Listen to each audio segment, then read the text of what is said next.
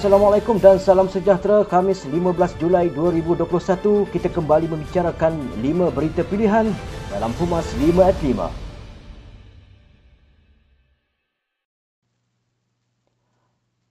Peningkatan kes harian yang telah menjangkau kelima angka membuktikan kegagalan Kerajaan Perikatan Nasional mengekang penularan pandemik COVID sembilan belas.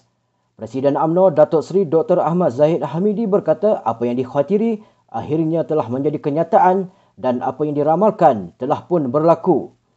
Peningkatan kes COVID sembilan belas yang semakin teruk cerminan kepada kegagalan Ketua Kerajaan Perikatan Nasional menguruskan pandemik. Hampir tujuh ribu nyawa sudah terkorban dan kadar R zero iaitu kadar kebolehjangkitan kini mencapai satu perpuluhan satu empat. Ahmad Zahid berkata satu-satunya pencapaian terbaik kerajaan apabila berjaya membeli kontainer untuk menyimpan mayat, dan apakah itu wajar dianggap sebagai pencapaian. Seperti biasa, pelbagai jawapan dan alasan diberikan untuk menutup kegagalan yang berlaku dan menyebabkan rakyat terus tertekan dan menderita. Naib Presiden U M N O Datuk Seri Muhammad Khalid Nordim berpandangan perkembangan terkini pandemik COVID sembilan belas menuntut kepada keperluan untuk melihat semula strategi dan strategi baharu lebih bersesuaian serta berkesan. Kenyataan Ketua Pengurusan Bahagian Perkhidmatan Kesihatan Angkatan Tentera Malaysia A T M, Brigadier Jeneral Doktor Ahmad Asril Muhyiddin bahawa ketiadaan koordinasi dan perancangan bersepadu antara punca negara tidak dapat menguruskan pandemik COVID sembilan belas dengan berkesan. Khalid berkata kenyataan itu menuntut untuk kita menilai semula strategi semasa dan keperluan dengan strategi baharu yang lebih bersesuaian dan berkesan. Perancangan mesti dilakukan untuk mengembalikan kehidupan dan operasi ekonomi dengan teliti dan berhati-hati. Menurutnya, pendekatan dengan melihat jumlah kes positif harian semata-mata tidak mencukupi dan rakyat tidak boleh selama-lamanya dikurung serta disekat tanpa sebarang perancangan jangka panjang yang jelas dan strategik. Pergerakan Pemuda U M N O Malaysia berpandangan terdapat beberapa perubahan skop yang boleh ditambah baik menerusi Suruhanjaya Siasatan Diraja R C I mengenai tabung haji. Ketuanya, Datuk Doktor Ashraf Wajdi Suski berkata paling utama adalah skop siasatan R C I perlu mengambil kira pelan pemulihan tabung haji yang telah dimulakan pada zaman Pakatan Harapan.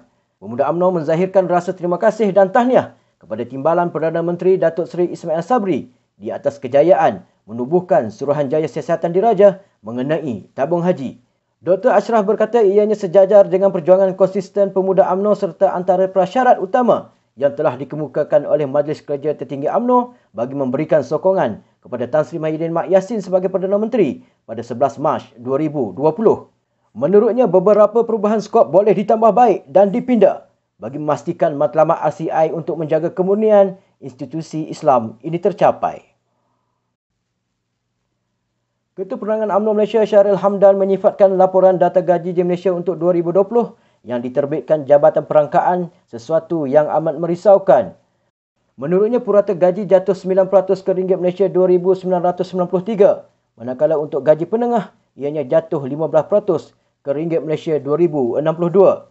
Ini menunjukkan separuh dari sembilan perpuluhan lapan juta pekerja Malaysia bergaji bawah ringgit Malaysia dua ribu enam puluh dua.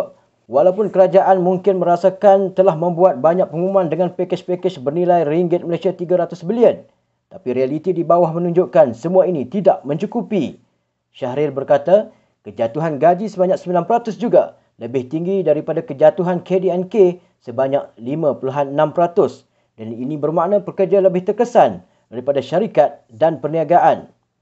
Kehidupan rakyat kini semakin tertekan dengan suasana ekonomi yang suram menyebabkan ramai hilang pendapatan. Menurutnya, kerajaan harus memberi suntikan secukupnya kepada rakyat dan perniagaan bagi memastikan ekonomi terus bergerak demi kebaikan rakyat dan negara.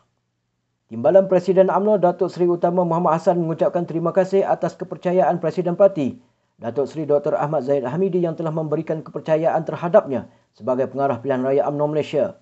Beliau yang juga Timbalan Pengurusi Barisan Nasional berharap untuk bersama-sama melakukan yang terbaik sebagai persediaan bagi menghadapi pilihan raya umum yang akan datang.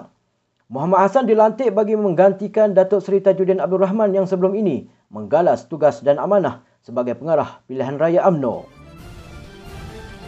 Sekian dari saya, Al-Faith Abdul Hamid. Jangan lupa temu janji kita Isnin hingga Jumaat jam lima petang, lima berita pilihan hanya di Pumas lima at lima. Assalamualaikum dan salam muafakat nasional.